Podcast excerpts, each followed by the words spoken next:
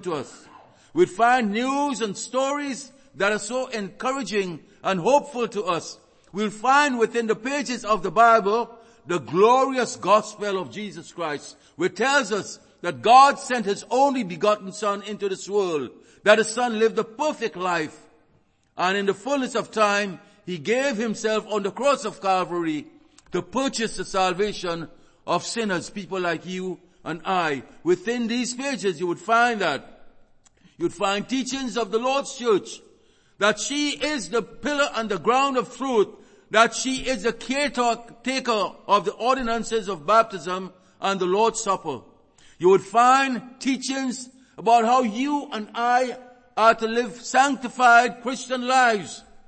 Beloved brethren, God has so much more for us in that book. And when you consider its perennial freshness, it makes it, the contents of it, it makes it inexhaustible. And it presents solution to every emotional or physical problem which we may encounter. If we're only willing enough to give heed to the advice that is found within its pages. Yes, the Bible is the greatest or ought to be the greatest book for you and I. My subject this morning is entitled The Inerrancy of Scripture. My text is taken from Psalm chapter 19, where I'll be reading verses 7 and 8. The book of Psalms chapter 19, verses 7 and 8. Would you all stand please as we read the word of God?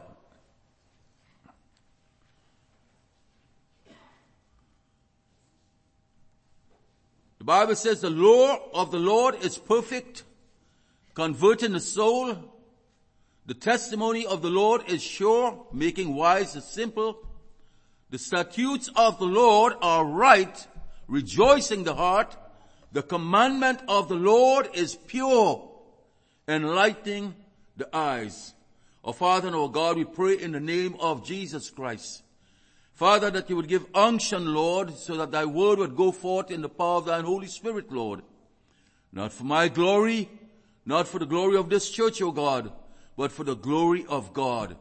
We pray in the name of Jesus Christ, Lord, that you would open the hearts of your people, Lord, that we will be drawn closer to thee, Lord, that you would bless us, O God, encourage us, O God, give us the revival that we are seeking, O God, and save sinners, Lord. Father, we come it all to thee in Jesus' name we pray. Amen. Amen. We find here a clear testimony by the psalmist David about the law of God that it is perfect and in its perfection it has power to accomplish and not just to accomplish but it is pure in every part of it. It enlightened the eye. This morning we are to consider the divine authority of the Christian faith that is revealed to us in the Bible. It stands upon three very important areas of beliefs about the same Bible. These three beliefs are the inspiration of the Bible, the infallibility of the Bible, and the inerrancy of the Bible. You take away one and the divine authority of the entire Christian faith will surely topple. These three, inspiration, infallibility, and inerrancy, they complement one another.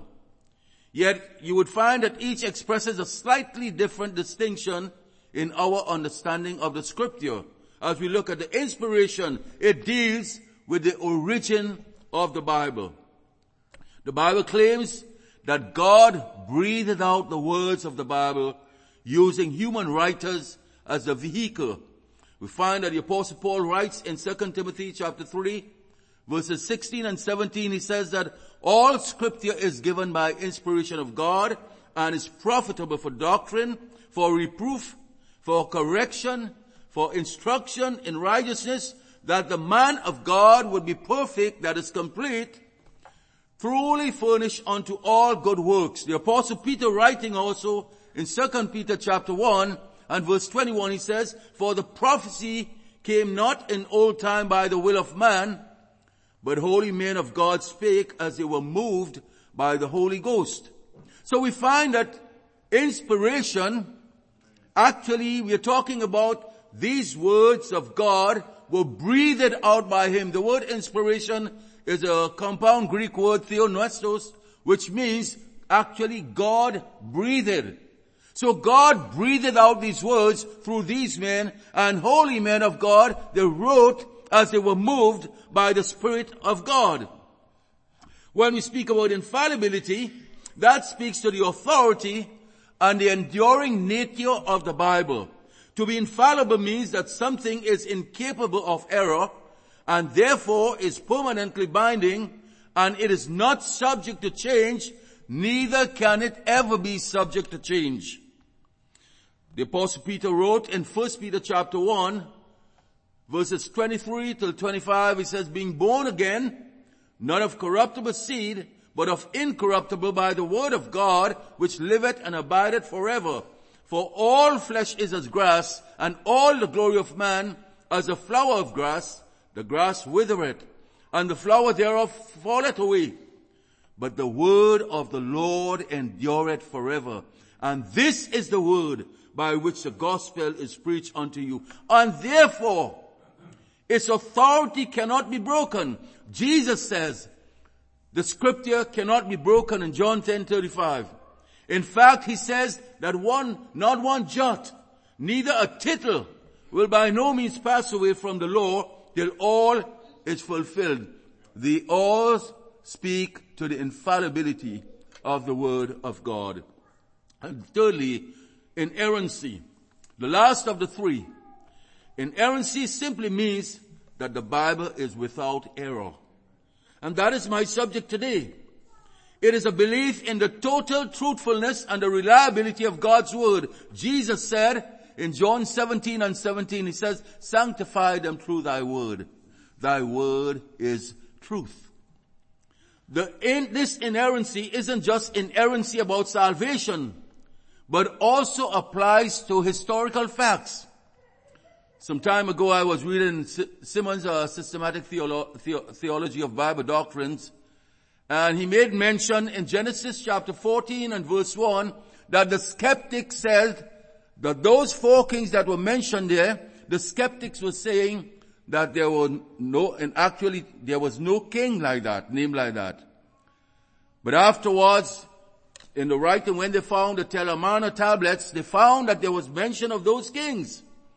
Historically, we know for a fact that the Bible is correct. Not only historically, but scientifically also. The Bible is correct. We find Job talking about it is he that sits upon the circle of the earth. We find also Isaiah writing and talking about it is he that maketh a wait for the wind. So we know the Bible, historically, we know that even not only in the case of salvation, but even historically and scientifically, that it is, it is accurate in all that it professes to have there. It is not only accurate in matters of related to faith and practice, but it is accurate and without error regarding any statement. Scripture is inerrant, meaning that it contains no errors. Now many opponents of Christianity think that claiming without, claiming rather, that the Bible is without error that we are very naive for believing that, that we are unintelligent, and that we ought to be rejected as being outdated. Even within Christianity today, there are many people who call themselves Christians and they do not believe in the inerrancy of the scriptures, but I do. And whether you do or not, it does not change the fact of it being inerrant. God's word is without errors. And it is as God intended for it to be. And that is what I will be dealing with as I share with you my belief about the inerrancy of scriptures. First of all, why do I believe that the scripture is inerrant? I believe that scripture is inerrant because of, first of all, who inspired the scriptures. If we believe that God is pure holiness, if we believe that God always speaks truth and cannot lie, then we must accept that the scripture is without error. You believe, what kind of God do you believe in? If you believe that God is true, you believe that God cannot lie, then you have to believe naturally that the book that he inspired, that it is without error. For the scriptures are the very words of God as written through human authors. Remember what Peter said? Prophecies came not in time past by the will of men, but they came as they were moved by the Holy Spirit of God. So God is the author of this book. In my e-Sword search, the phrase, the word of God is found at least 45 times. God claims the word as being his word. Looking at the phrase, my word, it is found 14 times and it is referring that to God's word. Every time it comes here, it is referring to God's word.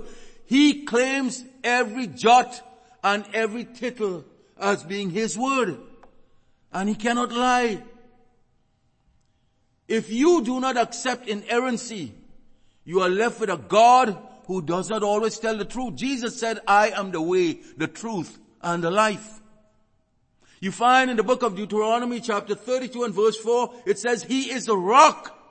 His work is perfect, for all His ways are judgment, a God of truth and without iniquity.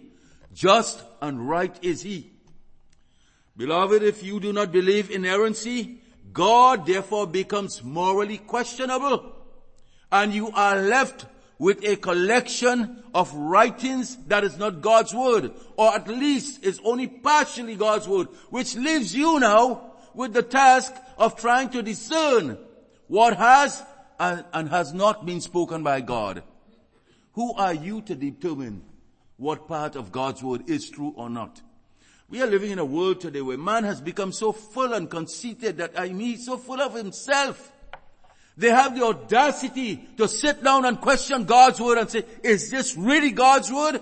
Beloved brethren, let me say unto you, if you are born again, you ought not to question the word of God. Would you understand everything? No! I have been preaching for 40 years now, and I don't understand everything. There are lots of things I've read in this Bible here that I, I, I cannot understand it. Yet I trust it as being God's word unto me. Who are you and I? When God has put a period there, who are you and I to now put a question mark? Believe, beloved brethren, I believe in inerrancy because of what I believe about God. That He's perfectly true and that He always speaks the truth. I believe in, in inerrancy because it was the view of my Lord and Savior Jesus Christ. And I trust my Savior. He is my Savior. I trust Him and I believe that it was His view in John 10 and 35. He says the scripture cannot be broken. It cannot be broken. Jesus says that the word is truth. He had full confidence with the words, word truth and our truth. He understood it to be the word of God when he used it and said, it is written. Every time he said, it is written, it was because he had full confidence that it was God's word. Beloved brethren, inerrancy was, is not only my view, but it was the words of the view of my Lord and Savior Jesus Christ. I believe in inerrancy also because it was the view of one of the greatest missionaries that was ever used by God, your namesake, the apostle Paul. Paul himself wrote that one of the advantages of being a Jew was the fact that they have been entrusted with the very oracles, the words of God in Romans chapter 3 and verse 2.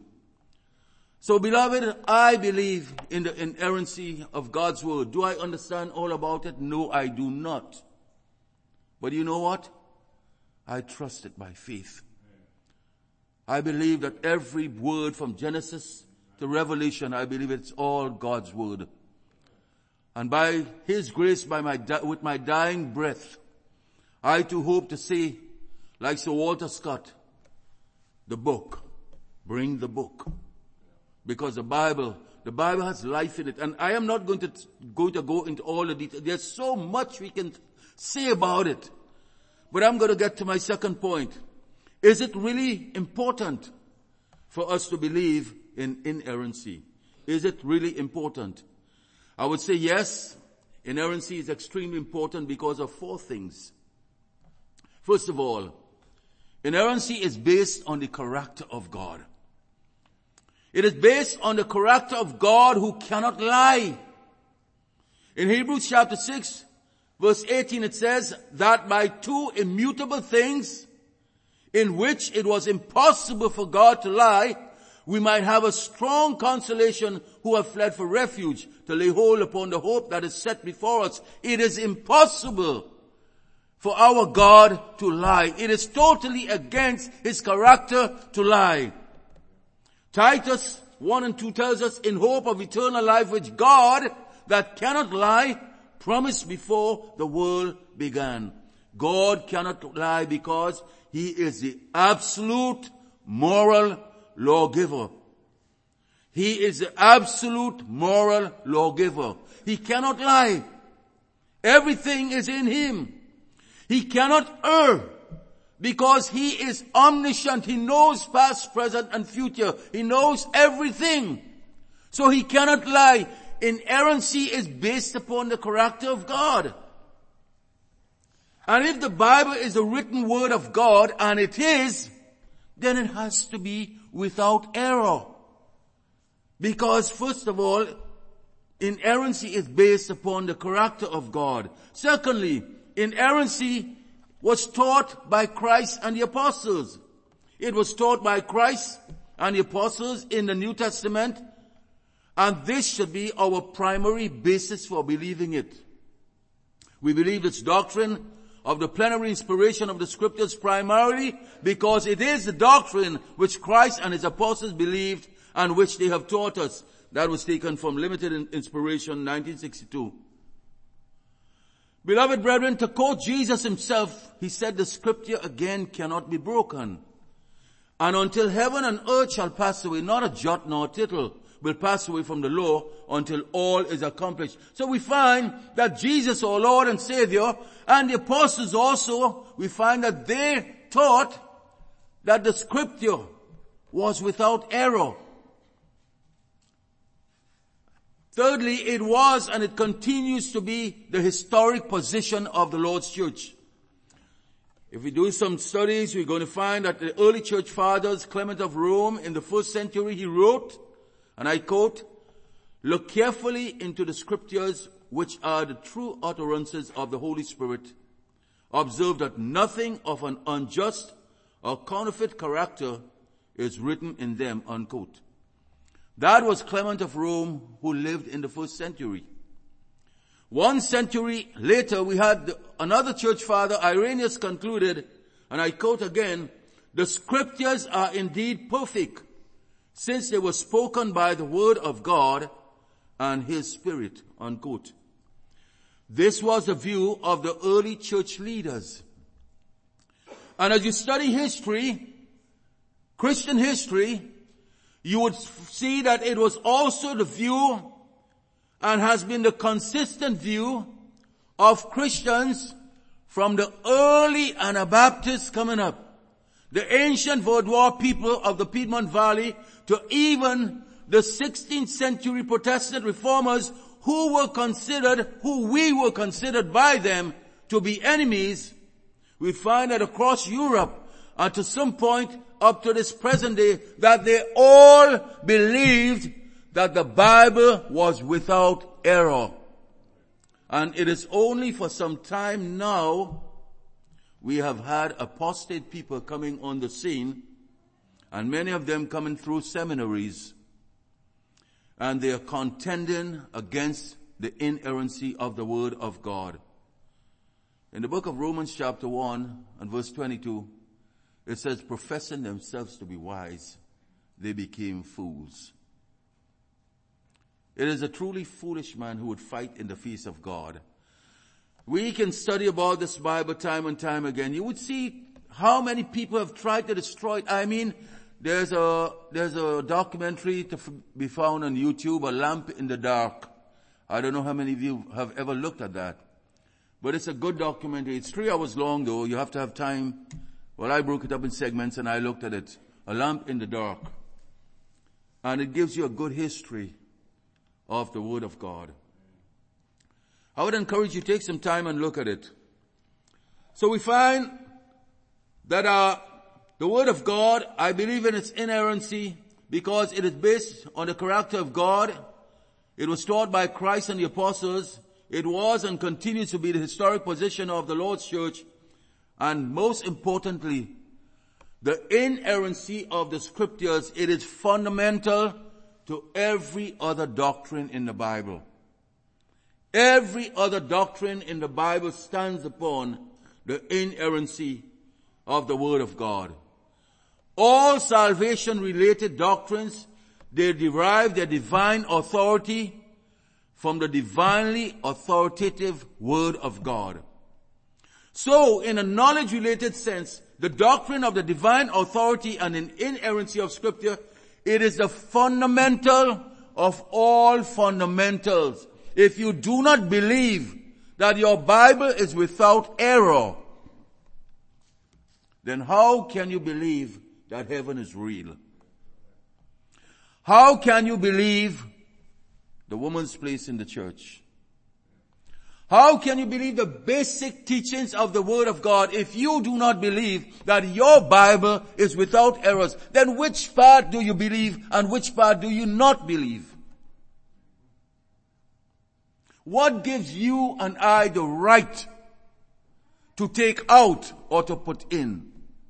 What gives us that right? How dare you and I ever try to interfere with God's word? The mere time that we, that we would, we would have the audacity to doubt this and to doubt that from the Bible. Listen, you're flying in the face of a just and a holy God. And had it not been for His long suffering, He would cut us down immediately. He would cut us down immediately. All doctrines, all doctrine stands upon the inerrancy of God. And finally, if we fail to believe in inerrancy, we doubt the greatest message that the world could ever have. The revealed way of salvation as seen in the Bible. Listen, I came from a Hindu background. My mother was like a Hindu priestess. And I remember I used to go to the Hindu temple and I used to play music in the temple. And um, somehow God took me out of that. But it was at 29, 29 years old, we had a very difficult situation that came in our family. I, my wife and I, we lost a one month old baby. And God took me out of that old style of living and He sent me into the church of the true God. I was in a temple. From the temple, He took me to the church. Before that, I'd been, I'd been around. I mean, I had been around. And not to get into too many details here. But it was when that child died, that is when the Lord revealed to me the way of salvation. I didn't know much about Bible or anything then, but as I grew in grace and grew, I started to take the Bible and study it and study it and that's when I saw. And I understood the inerrancy of scriptures because within that was revealed to me the way of salvation as seen. The record is, was there in the gospels so that I could have seen that there was a need of salvation. For it was only then I recognized that I was a depraved, a depraved creature. It was only then I recognized that without Jesus Christ, I would die and go to hell. Do you believe in hell, by the way? Is that one of the parts of the Bible that you don't like, so you take it out? Whether you like it or not, it is real. If we fail to believe in inerrancy, you would doubt the greatest message to the world, the revealed of salvation that there is a need for salvation in every single human being who came into this world because we came into this world depraved from the moment you came into this world. Bible says we were born in sin, shapen in iniquity. The Bible tells us that all have sinned and come short of the glory of God. It says that there's none righteous. In the book of Second Chronicles 636 it says, there's no man who sinneth not. And it is within the pages of this book that we would find messages like these. We would understand the truth about ourselves. That we are fallen, depraved creatures standing in need of a savior. In its inerrancy, the Bible would present a solution for you and I as it did for me. In 1979, the solution came to me when I recognized how sinful I was. The solution that came to me was Christ Jesus died to save me from my sins. And that is a message that you would find in the Bible that is, it is relevant to every single one of us who, sit, who sits here that Christ Jesus came into this world to save sinners. Yes, God in His love provided for us. He provided a lamb that Revelation 13 and 8 tells us was slain from before the foundation of this world. That Lamb of God who came presenting himself as a sacrifice for our sins.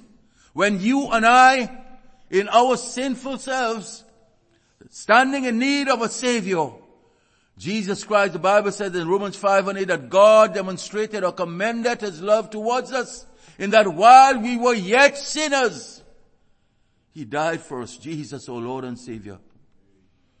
Not because of any good thing in us. Not because of any, of any good thing that we have done or could do or whatever. But in merciful pity, merciful love, His merciful grace.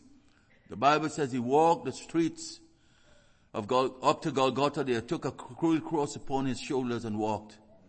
And the Bible tells us that he hung on that cross there and died. Six hours he suffered there. Died giving himself a ransom for us. The Bible in its inerrancy gives us that message that Jesus Christ died to save sinner. In its inerrancy also, the Bible presents the assurance of that salvation when you believe in Christ. Those of us who have trusted Jesus Christ as our Lord and Savior, when, when you look to Jesus Christ, when you look to Him as being your Savior, when you take it upon yourself that Christ died for me, you look upon it as a personal sacrifice, a sacrifice that was done for you. You, had it been you alone, He would have done it. You look upon it like that sacrifice. Jesus died for me if you can see that. Then that is the salvation that he presents. That is what the Bible gives to us through the Word of God. We understand that we need a salvation like that. Through the Word of God, we understand that we can have that salvation by believing in the Lord Jesus Christ as our Lord and Savior.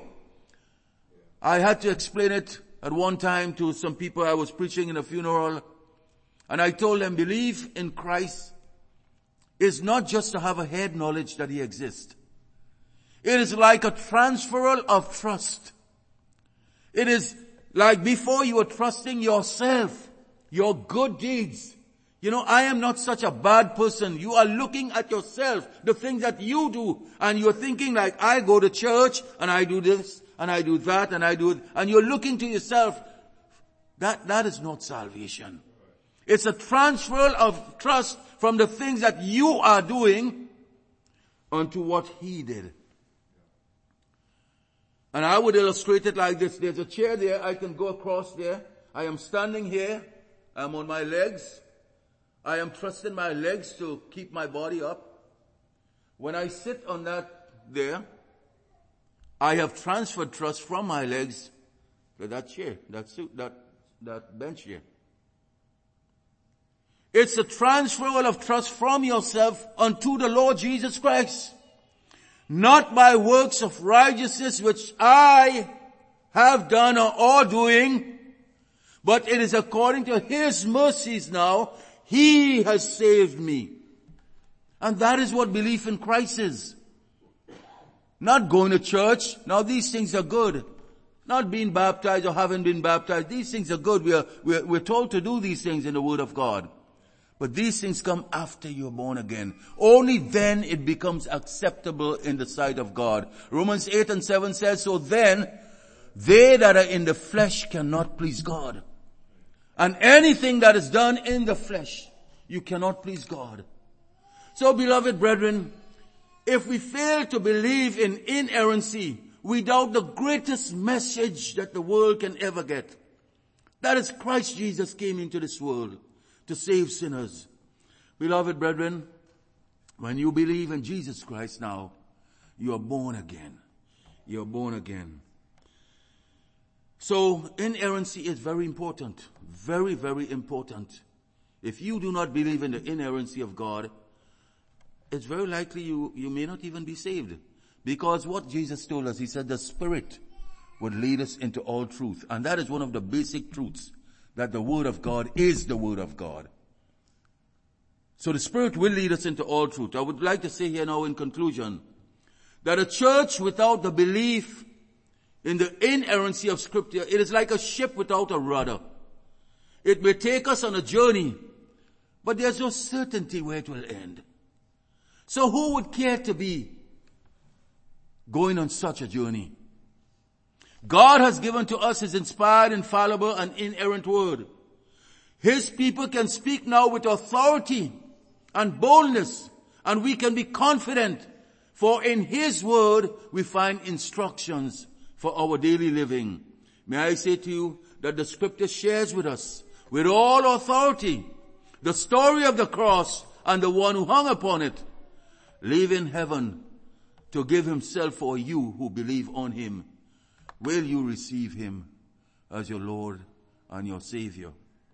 With all confidence we can say that Christ Jesus died to save sinners. Will you be saved? God bless you, brother.